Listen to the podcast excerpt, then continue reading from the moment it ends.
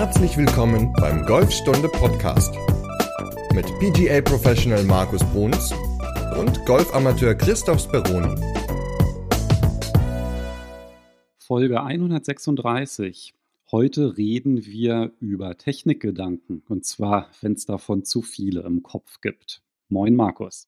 Moin Chris. Ja, der altbekannte Kopf, das mentale Problem. Was, auf was achte ich? Was, auf was achte ich nicht? Wie gehe ich an die Situation ran? Das sind ja Dinge, die ja oft gefragt werden. Und diese Frage, die uns gestellt wurde, haben wir, glaube ich, bekommen vom Harald zur hundertsten Folge. Hat er sich gewünscht, dass wir mal eine Folge darüber machen, ja, wie man so viel, zu viele Technikgedanken loswerden kann, beziehungsweise auf was sollte man achten. Und er hat uns dazu ja auch eine wunderbare Frage gestellt. Und äh, ja, da versuchen wir heute mal ein bisschen näher drauf einzugehen. Ja, Markus, ich glaube, du darfst nicht immer sagen, dass das auch noch Feedback zur hundertsten Folge sind. Das klingt dann irgendwie so, jetzt brauchen wir 36 Folgen, um eine Frage endlich mal aufzugreifen. Das klingt jetzt irgendwie nicht so positiv, oder? Find's nicht. Also ich finde es super, weil wir haben ja dann, wir haben ja schon ganz viele Fragen beantwortet, ganz viele Ideen mit reingebracht. Wir kriegen ja auch immer wieder neue Ideen für unsere Folgen. Wir beide haben neue Ideen. Also wir versuchen das ja mal auch so ein bisschen zu mischen, das Ganze. Und äh, ja, also ich bin, weiß nicht, also ich finde es eigentlich ganz gut. Klar, ist jetzt 136, schon 36 Wochen wieder her, schon fast, ja, mehr als ein halbes Jahr schon, krass.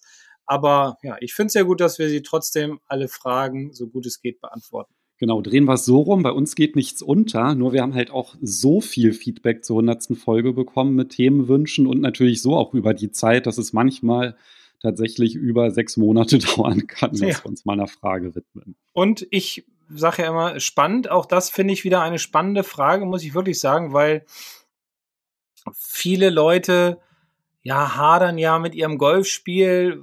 Der Ball ist jetzt nach rechts geflogen, obwohl wir doch trainiert haben, dass er mehr nach links fliegen soll und wir haben doch an dem und dem gearbeitet und jetzt hat das irgendwie nicht funktioniert und das sind alles solche Fragen oder Dinge, über die ich auch mit meinen Schülern während des Unterrichts spreche und ja, vielleicht helfen ja auch meine Gedanken, meine Ideen allen anderen, die bei mir noch keinen Unterricht hatten. Ähm, ja, und deswegen sprechen wir da, wie gesagt, jetzt in dieser Folge mal drüber. Ich finde die Nachricht vom Harald auch sehr schön formuliert. Der hat nämlich geschrieben, dass oftmals der Schwung ja in so viele Einzelheiten zerlegt und erklärt wird, dass man dann halt irgendwann einfach gar nicht mehr den Wald vor lauter Bäumen sieht. Und ich finde ganz gut, was er geschrieben hat. So ein Beispiel, ja, was einem so durch den Kopf geht, wenn man am Ball steht.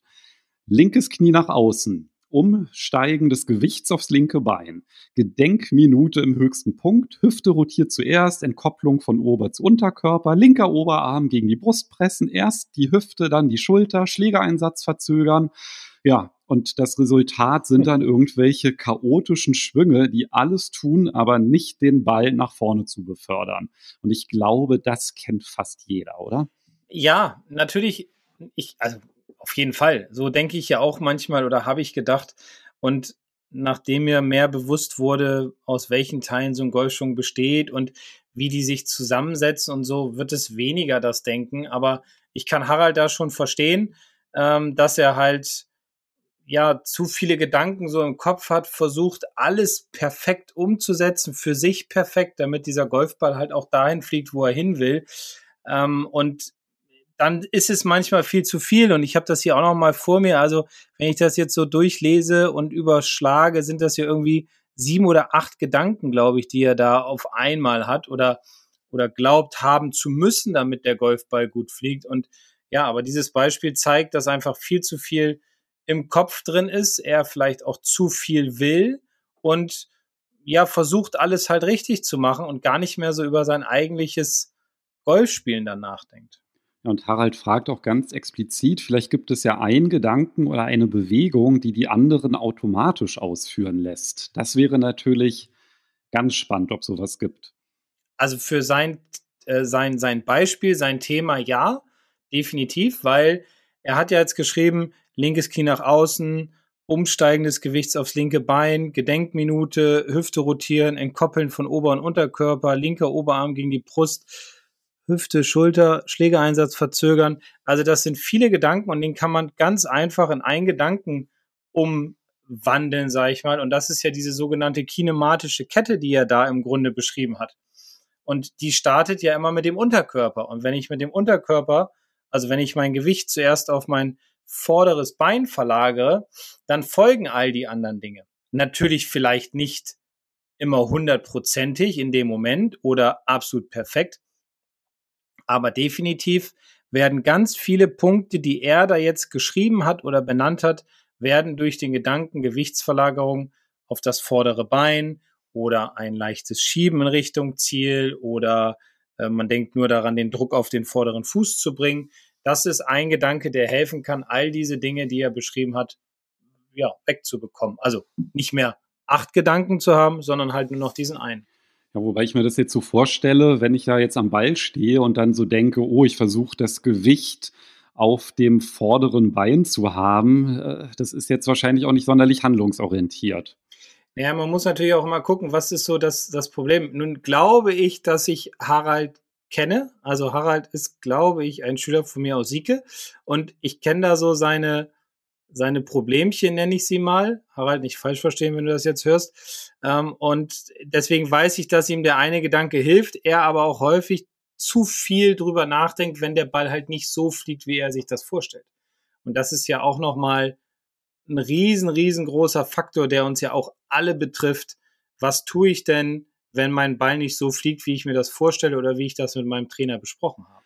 Aber vielleicht fangen wir mal ganz, ganz vorne an. Wenn ich mit dem Golfen anfange, da mache ich mir eigentlich gar keine Technikgedanken. Ne? Das, es kommt ja irgendwann so ein Punkt, dass ich denke, oh, ich will meinen Golfschwung verbessern. Und dann, wie funktioniert der denn eigentlich? Und ab dem Zeitpunkt ist man ja ziemlich verloren.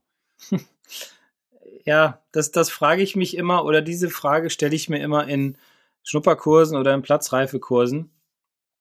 Wenn, also ich habe jetzt gerade einen Platzreifekurs angefangen vor, vor ein paar Tagen und da ist, sind zwei Ehepaare drin und bei den Damen klappt das noch nicht so ganz, was auch okay ist, aber die beiden Männer hauen echt gut gegen den Ball. Und dann habe ich überlegt, ob ich da was sage oder nicht. Und dann wollte der eine aber was wissen und gab sich auch nicht mit der Antwort zufrieden, nee, dir erzähle ich das nicht, weil ich finde, dass deine Bälle gut fliegen. Habe ihn aber darauf aufmerksam gemacht, dass wenn ich jetzt was sage, wird das nicht sofort besser werden, weil der Körper braucht dann ja wieder ein bisschen, auch wenn er noch nicht so lange spielt, aber irgendwie braucht der Körper eine Zeit und man will ja auch alles richtig machen. Und tatsächlich flogen am Anfang die Bälle erstmal logischerweise nicht so gut wie vorher. Und er war dann auch so ein bisschen ja, ein bisschen stinkig, nenne ich das mal. Und dann habe ich ihm da halt das erklärt und habe gesagt, okay, du wolltest das unbedingt. Ich bin darauf eingegangen. Ich habe gesagt, mach es nicht, aber du hast darauf beharrt. Und in dem Moment habe ich gedacht, gut, dann, dann machen wir das halt, wenn du das möchtest. Äh, habe ihn aber auch, wie gesagt, gewarnt davor. Und dann hatten wir uns dann beim zweiten Termin wieder getroffen und hat er gesagt, ja, ich habe das jetzt geübt und es ist wesentlich besser geworden als vorher. Also es braucht halt, wie gesagt, alle, jede Umstellung, jede Korrektur braucht halt eine gewisse Zeit. Ob ich jetzt Anfänger bin oder ob ich Profi bin, das ist egal. Es braucht Zeit. Wenn ich anfange mit Golfspielen, mache ich mir null Gedanken über Technik. Ich stelle mich einfach hin und hau drauf. Und so sollte es normalerweise eigentlich auch bleiben bis zum Ende einer Golfkarriere. Nur man will ja auch besser werden und deswegen kommen wir um Technikgedanken nicht drum herum.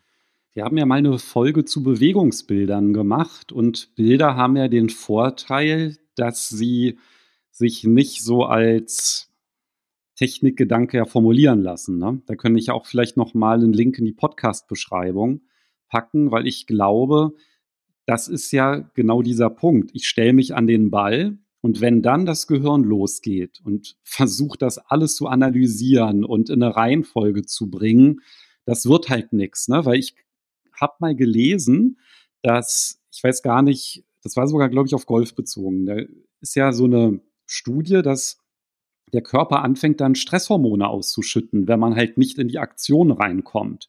Also wenn man da halt am Ball steht und dann halt gedanklich alles durchgeht, das ist ja dann wie so eine Bedrohung der Golfschlag.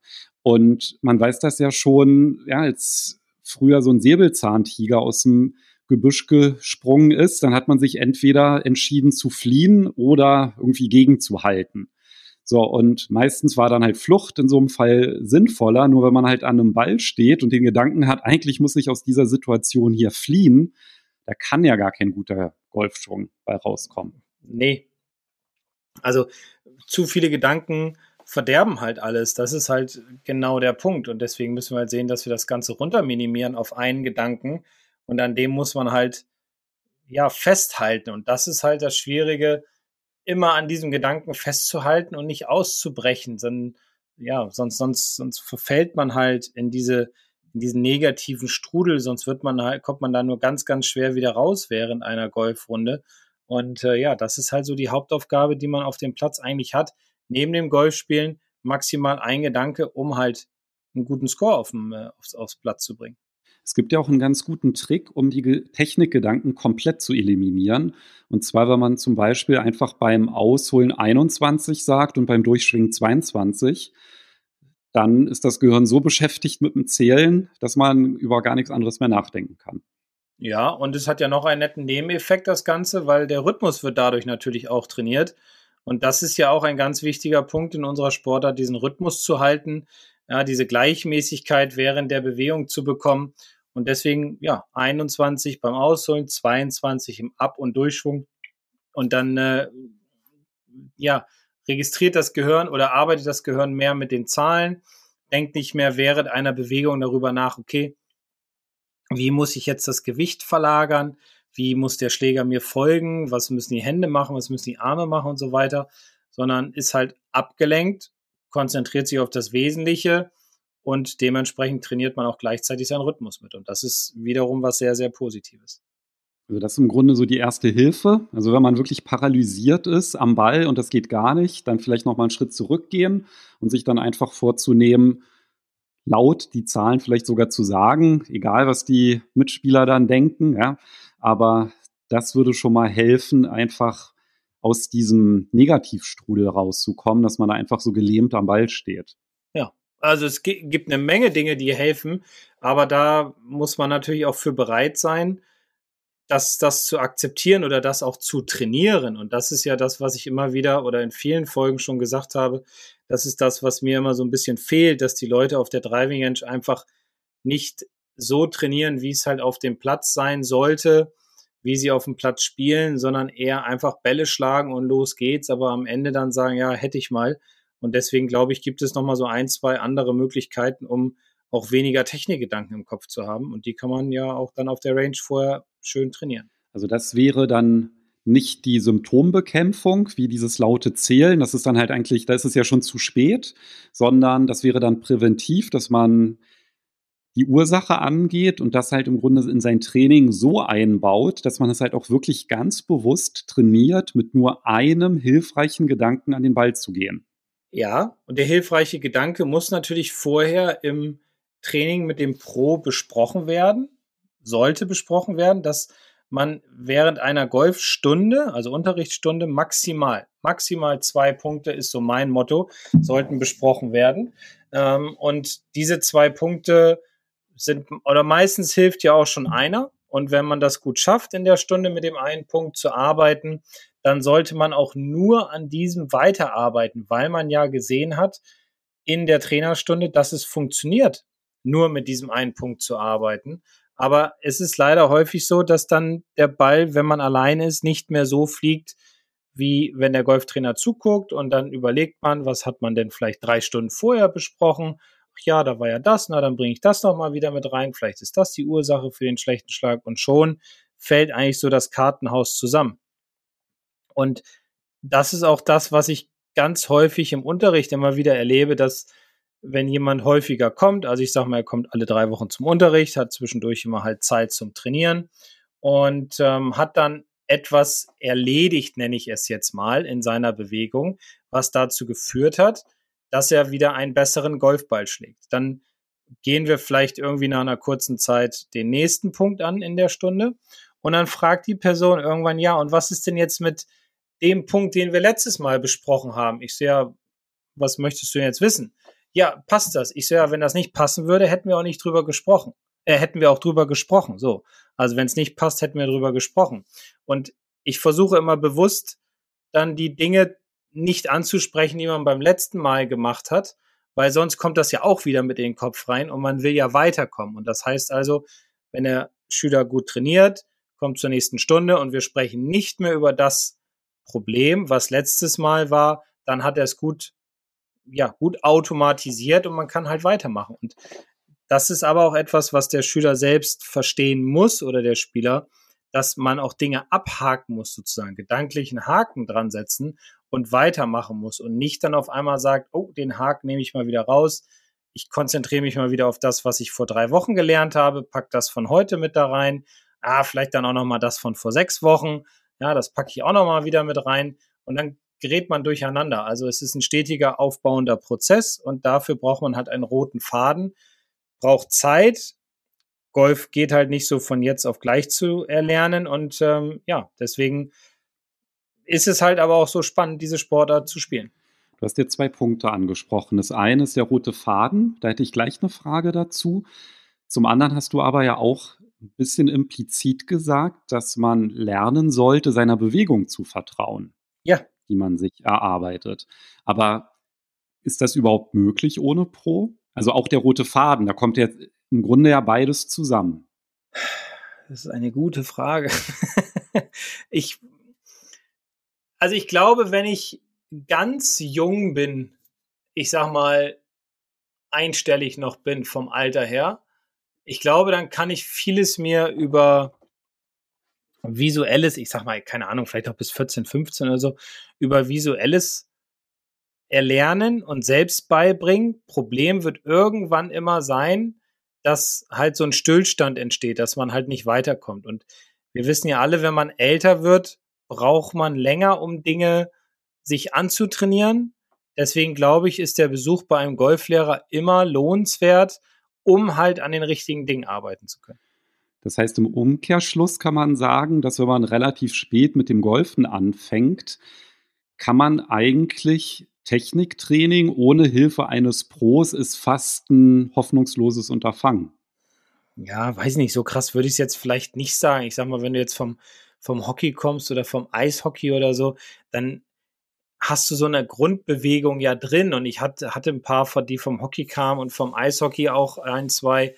Ähm, und da habe ich gar nicht mehr so viel gemacht, weil die natürlich auch eine ähnliche Bewegung, ähnliche Körperhaltung, ähnliche Ebene haben. Es ist natürlich alles ein Ticken anders wieder, logischerweise. Aber am Anfang braucht man definitiv Trainerstunden und wenn man weiterkommen will, wenn man etwas erreichen will, dann braucht man diese Stunden auch. Auch, äh, auch in anderen Sportarten braucht man natürlich Trainerstunden. Und es ist eigentlich egal, in welchem Alter wir anfangen. Ich meine nur oder weiß, dass es einfacher ist, alleine etwas zu erlernen, wenn man jünger ist, weil man dann die Bewegungen von Tourpros zum Beispiel noch wesentlich besser nachahmen kann und umsetzen kann, als wenn jetzt jemand kommt, der 65 oder 70 ist, sage ich mal, und äh, vieles sich dann angeguckt hat äh, bei, bei Sky und sagt, ja, aber hier Tiger oder McElroy, die schwingen doch auch so, das muss ich doch auch hinkriegen. Also die Körper sind dann ja auch gar nicht mehr so ja, dafür ausgelegt. Ich glaube, das hatte ich schon mal erzählt. Ne? Mein Sohn, der hat ja genau den gleichen Schwung wie ich. Also der macht genau die gleichen Schwungfehler. Also der hatte tatsächlich sich irgendwie das optisch von mir abgeguckt. Dem hätte ich dann irgendwie mehr Videos von Tourpros zeigen müssen. Aber da wurde ja tatsächlich ja auch wissenschaftlich festgestellt, dass das ja auch nur funktioniert, wenn eine gewisse Sympathie da ist. Also es war ja auch bei Schimpansen so, die können ja auch Bewegungen lernen von anderen Affen, aber halt nur, wenn die zum gleichen Rudel gehören. Also wenn das irgendwie so ein komplett fremder Affe ist, dann können die halt nicht diese Bewegung dann nachahmen und erlernen. Also das wird dann halt dann auch relativ schwierig. Ne? Also wenn man jetzt nicht un, irgendwie den Eindruck hat, ach, ich glaube, ich bin der verschollene Sohn von Tiger Woods, dann wird es auch schwierig mit dem Nachahmen, ab einem gewissen Alter dann. ähm, aber das ist halt genau dieser Punkt, wenn du halt sagst, naja, ähm, ich habe das die Erfahrung gemacht, dass Menschen, die irgendwie eine andere Sportart vorher gemacht haben, Tennis, Hockey, was auch immer, das dann halt hinbekommen, dann liegt es ja wahrscheinlich auch, dass die eine sehr gut geschulte Feinmotorik haben. Ne? Die können dann ja auch wieder sehr viel kompensieren, einfach weil die ein sehr, sehr gutes Bewegungs- und Ballgefühl haben. Und wenn ich jetzt ja einfach das nicht hatte und ich fange irgendwie mit Mitte 40 an mit dem Golfen und habe halt vorher vielleicht gar nicht so eine Sportart gemacht, bei der es um Feinmotorik geht, dann habe ich dann natürlich nicht so tolle Voraussetzungen, um diese Bewegung zu erlernen und dann wird es halt unglaublich schwierig.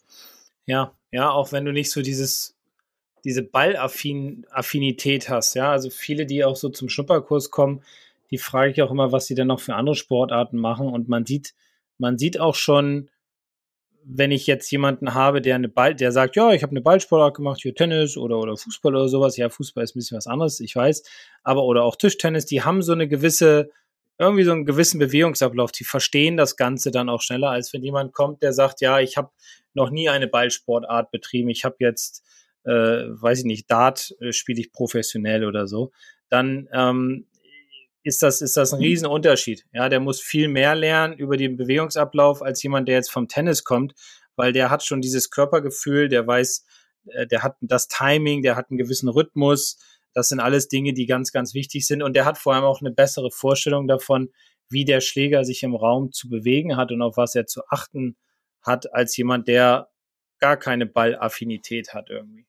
So, und wenn ich halt genau diese Erfahrung nicht habe und nicht diese Ballaffinität, dann suche ich mir in dem Sinne Sicherheit, indem ich diesen Golfschwung in seine Einzelteile versuche zu zerlegen und diese einzelnen Schritte nachzuahmen. Und das ist ja fast dann schon unmögliches Unterfangen, das auf die Kette zu bekommen, dann alles da korrekt zu machen. Ja, ich glaube einmal das und zum anderen auch hängt es an dem Menschen selbst. Also ich habe früher auch immer sehr viel gedacht und ich habe mir dann irgendwann beim Golfspielen einfach so, gab es für mich mal, ich habe ich glaube ich auch schon mal erzählt, so ein Aha-Moment, hm, der war am Flesensee damals noch in der Ausbildung, wo wir viel gelernt haben.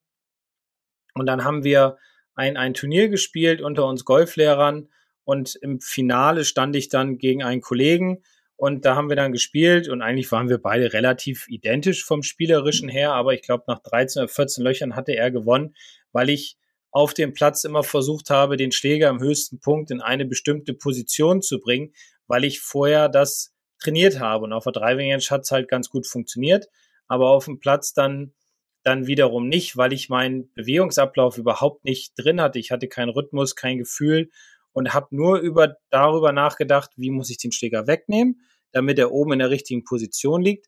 Jetzt liegt er oben in der richtigen Position. Ja, wie muss ich denn dann abschwingen? Was muss mein Körper tun? Und dann war das Match eigentlich schon vorbei und, und die Kollegen, die mitgegangen sind, haben richtig gesehen und haben mir das auch gesagt nach der Runde, hm, dass sie gesehen haben, dass ich eigentlich nur gedacht habe und überhaupt nicht gespielt habe.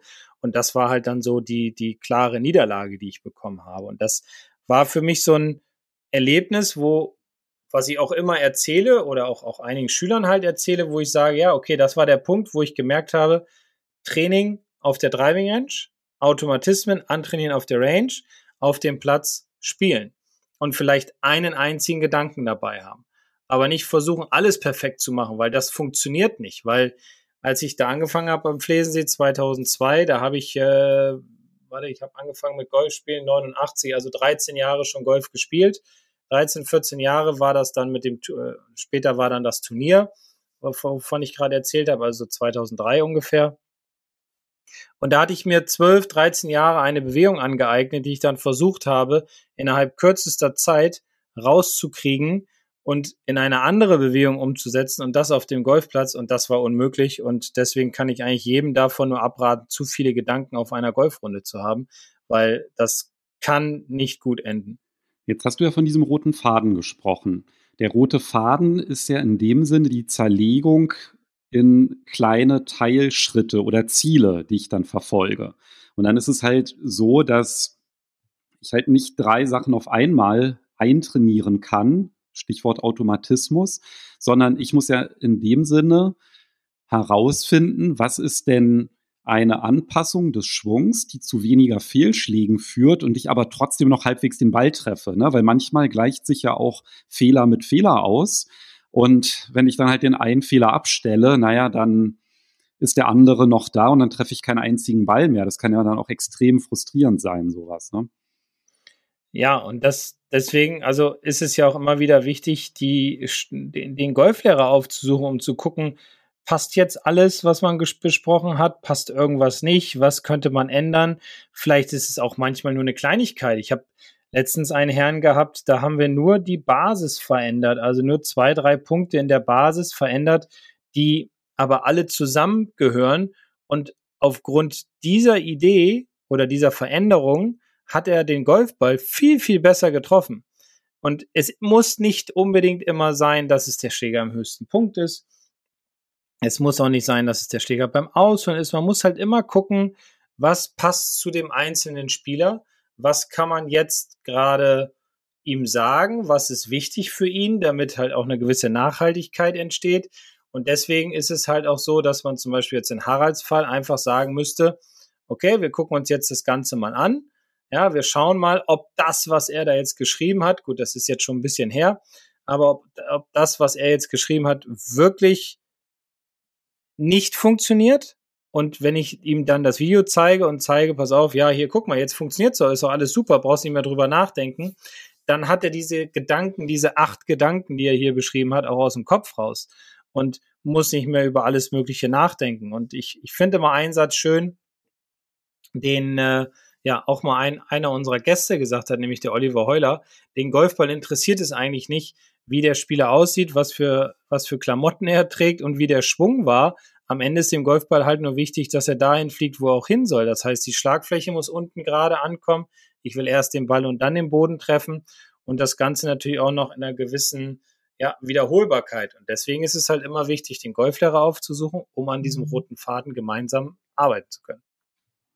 Ich mache mal ein Beispiel. Gerne. Ich habe ja immer den Fehler gemacht, ich habe beim Ausholen, habe ich die Winkel in der Hüfte gelöst, habe mich aufgerichtet, habe dann nach dem Ball geschlagen, bin dann geschrumpft im Abschwung, ne, weil ich bin ja hoch, da muss ich irgendwie wieder runtergehen. Und dann bin ich aber ein bisschen zu doll runter, habe dann wieder die Arme angezogen und dann habe ich dann vielleicht zufällig mal den Ball so getroffen, dass der super geflogen ist.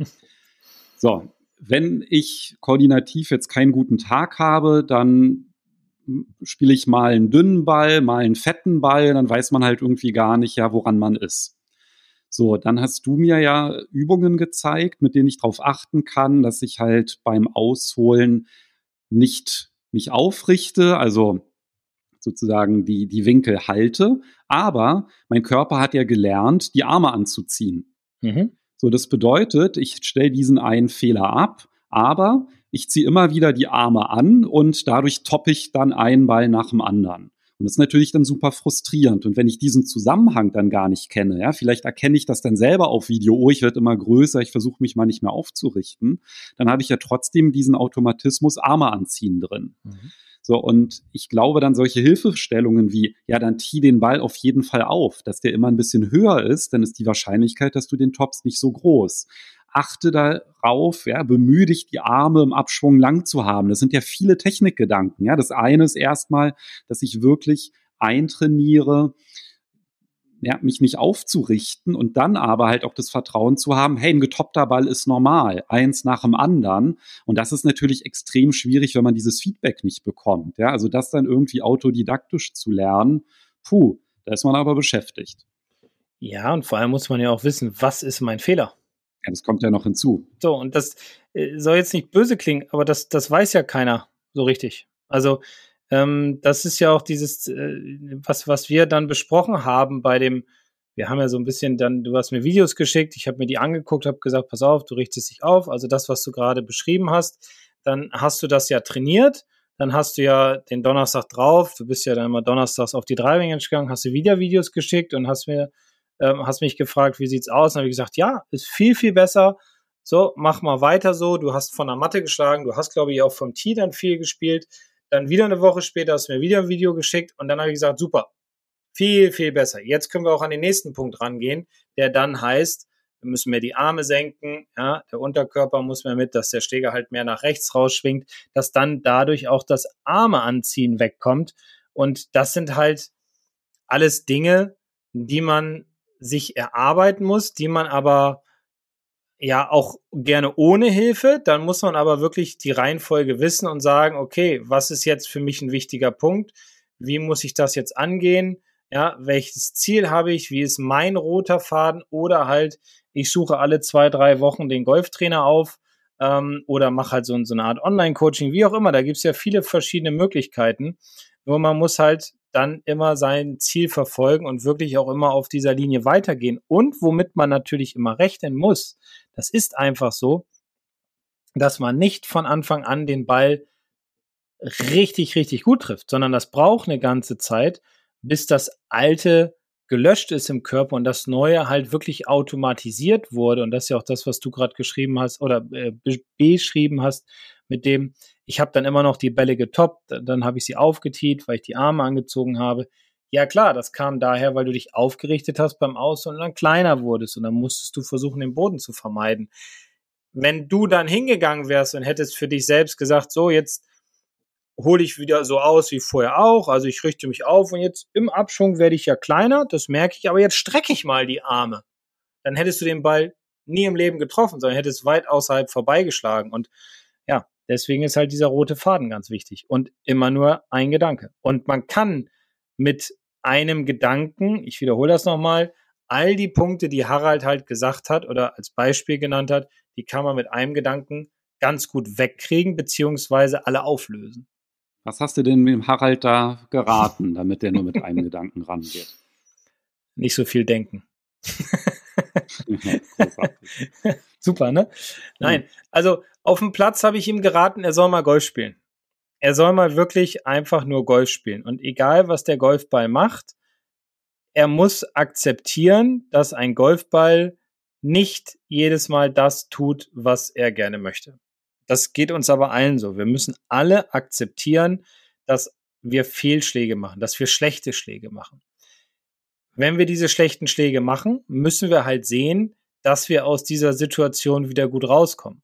Und da hatten wir auch schon mal die eine Folge mit dem, mit dem Yannick Rosenberger, dem Mentaltrainer, wo wir auch gesagt haben, Mensch, wenn der Schläger in der Tasche steckt, dann ist der Schlag vorbei oder zähl bis zehn oder äh, bau dir selbst eine Brücke, dass du sagst, okay, auf dem Weg zu meinem nächsten Schlag denke ich an was anderes als an Golf, ja, um da wieder runterzukommen. Aber diese Akzeptanz halt hinzukriegen, einmal zu sagen, auf dem Golfplatz spiele ich Golf und wenn ich einen schlechten Schlag mache, dann ist das so, dann ist das ganz normal.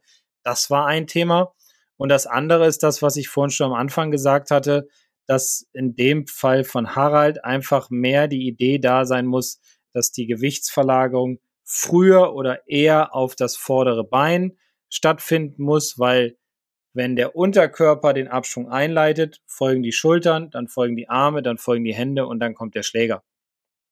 Und dann kann man gucken, wenn das passt, was könnte noch eventuell passieren, um mehr Länge zu bekommen, um noch einen besseren Ballkontakt zu kriegen, wie auch immer. Aber das ist halt etwas, was ich ihm gesagt habe und ja, das ist sein Gedanke.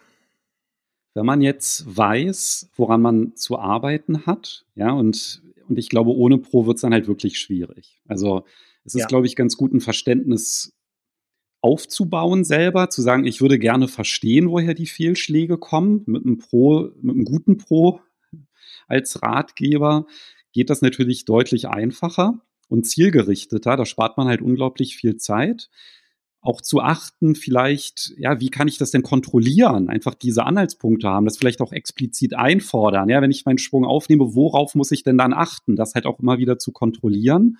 Und dann, wenn man aber halt trainiert, nicht sofort diese Bewegung im Driver Vollgas, sondern sich das Leben ein bisschen einfacher machen. Also zum Beispiel nur mit dem Wedge versuchen, das umzusetzen, mit einem aufgetieten Ball langsam das durchzuführen, dass man dann aber halt auch versucht, ähm, na, wie soll ich das beschreiben? Ne? Wenn man am Ball steht und einen nach dem anderen schlägt, das ist ja durchaus okay, wirklich sich nur auf diese Bewegung dann halt zu fokussieren. Aber man muss halt auch irgendwann wieder diesen Übergang finden, dass man sagt, so, und jetzt mal mit Zielen. So, und jetzt mal mit Probeschwung davor. Also, dass man halt diese ganzen Technikgedanken, die man dann halt hat, oder diesen einen, wenn man am Ball steht, den in den Probeschwung zum Beispiel zu legen, dass man dann halt wirklich nur sich wieder aufs Tempo konzentrieren kann oder halt zählt. Einfach versuchen, das ohne diesen expliziten Technikgedanken umzusetzen, indem man den Körper einfach machen lässt und ihn halt langsam mit dem Probeschwung vorbereitet. Ne? Das ist ja halt auch noch mal eine ganz wichtige Methodik, um das im wahrsten Sinne des Wortes in Fleisch und Blut übergehen zu lassen. Ja, wo du gerade Probeschwung sagst, finde ich auch ein ganz wichtiges Thema, was mir zu wenig, was in meinen Augen zu wenig Aufmerksamkeit bekommt, ist einfach auch so während eines Probeschwungs auch sich selbst ein eigenes Feedback zu holen. Also zum Beispiel für den Harald, wie ist meine Endposition? Wo ist mein Gewicht? Ja, ist das auf den Zehenspitzen? Ist das auf meiner Ferse beziehungsweise auf der Außenseite? Stehe ich dann auch noch stabil? Das kann für ihn zum Beispiel auch ein Gedanke sein, den er in seinem Probeschwung mit einbaut. Weil wenn er nämlich nicht mit dem Unterkörper den Abschwung einleiten würde, also mit der Gewichtsverlagerung, dann würde er auch nicht auf seine Außenkante beziehungsweise auf die Ferse kommen, sondern würde auf die Zehenspitzen fallen. Ja, das ist auch ein Punkt, der für in meinen Augen einfach viel zu wenig Beachtung bekommt von dem einzelnen Spieler im Probeschwung, sich Gedanken darüber zu machen, wie könnte mein Feedback aussehen oder was ist mein Feedback? Und wenn ich daran denke, das hilft mir, und also wenn ich daran denke, ein Feedback mir aufzubauen, dann hilft mir das auch, eine, einen wesentlich besseren Golfschwung am Ball dann zu machen, wo es natürlich dann drauf ankommt. Und ich kann dann auch, wenn ich jetzt eine Privatrunde spiele, ähm, mir also dann, dann auch gucken, wie ist meine Endposition jetzt, wie gesagt, in Haralds Fall. Wie stehe ich nach dem Schlag? Wie ist das Gewicht verteilt? Stehe ich stabil? Bin ich umgefallen? Und dieses Feedback fehlt mir einfach im Probeschwung, aber auch im normalen Schlag.